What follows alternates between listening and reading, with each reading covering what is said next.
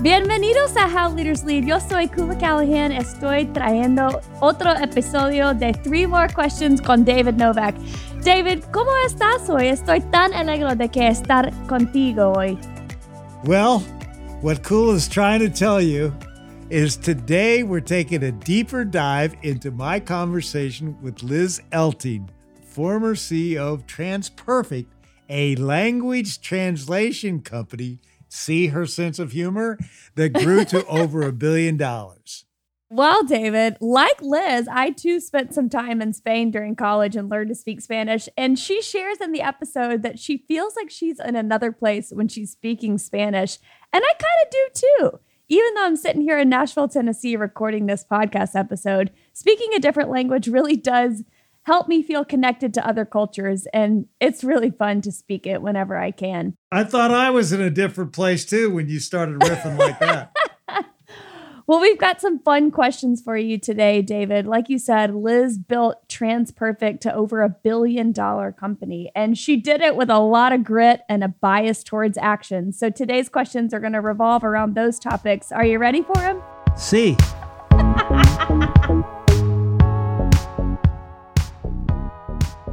Question number one.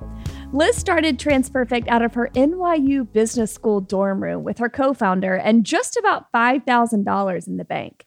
In the episode, you ask what she focused on first as she scaled and grew the business. And she said that the first thing she really focused on was having her entire team be laser focused on selling every day. They wanted to have the largest sales team in the industry by design, so they really put effort behind selling.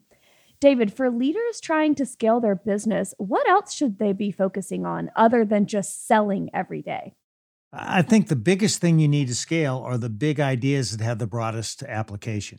So when you find a really good idea that can be broadly applied, then you scale that by communicating it and cascading it across your organization.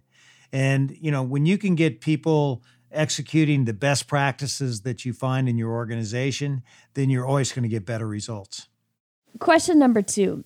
One of the challenges Liz faced early on as she was scaling was burnout from her team. She realized that while they were laser focused on their sales team, they were asking entirely too much from their employees. So then they thought that giving their sales team a raise would solve the frustrations, but of course it didn't. David, what are other ways leaders can reward their hardworking team in a time that demands maybe more than normal of their employees?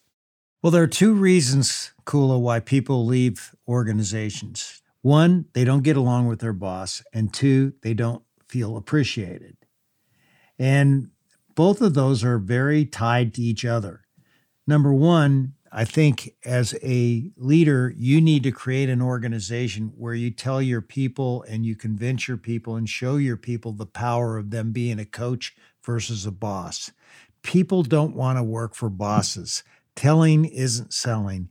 People want to work for, for coaches who help you become the best you can be. And coaches know that their success is dependent on the people that work for them, and they help them achieve their goals. And how having them achieve their goals is just as meaningful to them as fulfilling your own goals. The second thing is, is that once you take on a coaching mentality, you're much more empathetic and then it's much easier for you to recognize the hard work that's being put in, in place and saying thank you and showing appreciation for the people who are really getting it done. You know, people say they value recognition as much as they value money. I don't know that I would go that far, but I would say that if you pay people competitively, if you recognize them for the work that they do, it will become a competitive advantage. So I think the, the biggest thing you can do is create a coaching organization where people recognize people that are doing the tough stuff that needs to be done to get great results.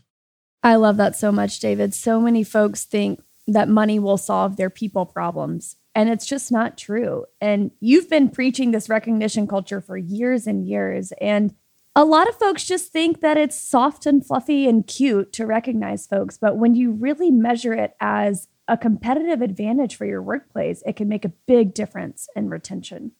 Well, it is the soft stuff, Koula, but I always say it's the soft stuff that drives hard results. And I can prove that in many, many different ways uh, just by looking at the organizations that have a culture where people know that they matter and know that they count.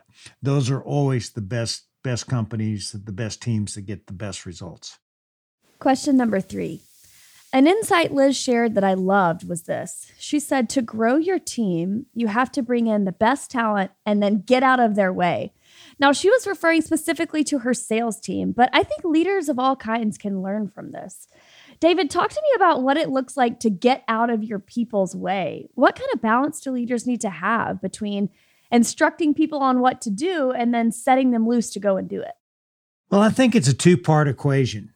Number one, you have to recognize that autonomy is earned right.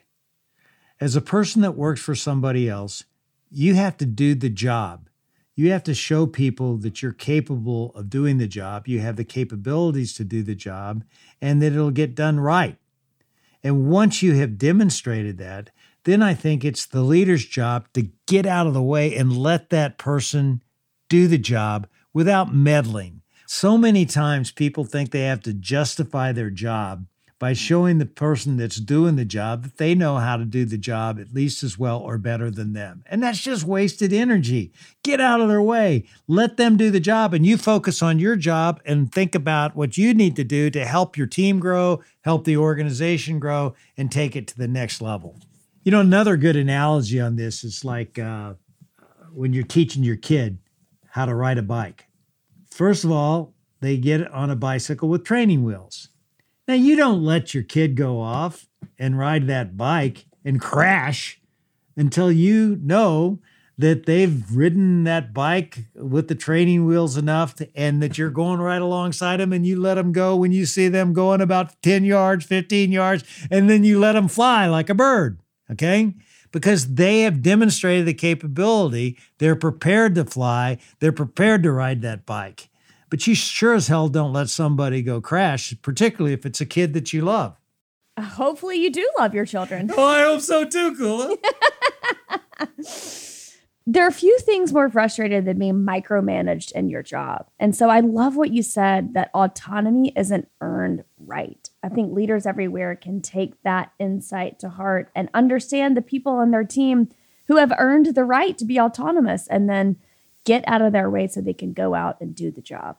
You know, one of the things I hate, Koula, is this word empowerment. I just hate it when people say, I want to be empowered. I just think that's BS, okay? Autonomy is an earned right. I will empower you once I know you're capable of doing the job. But don't ask me to empower you before you've demonstrated that.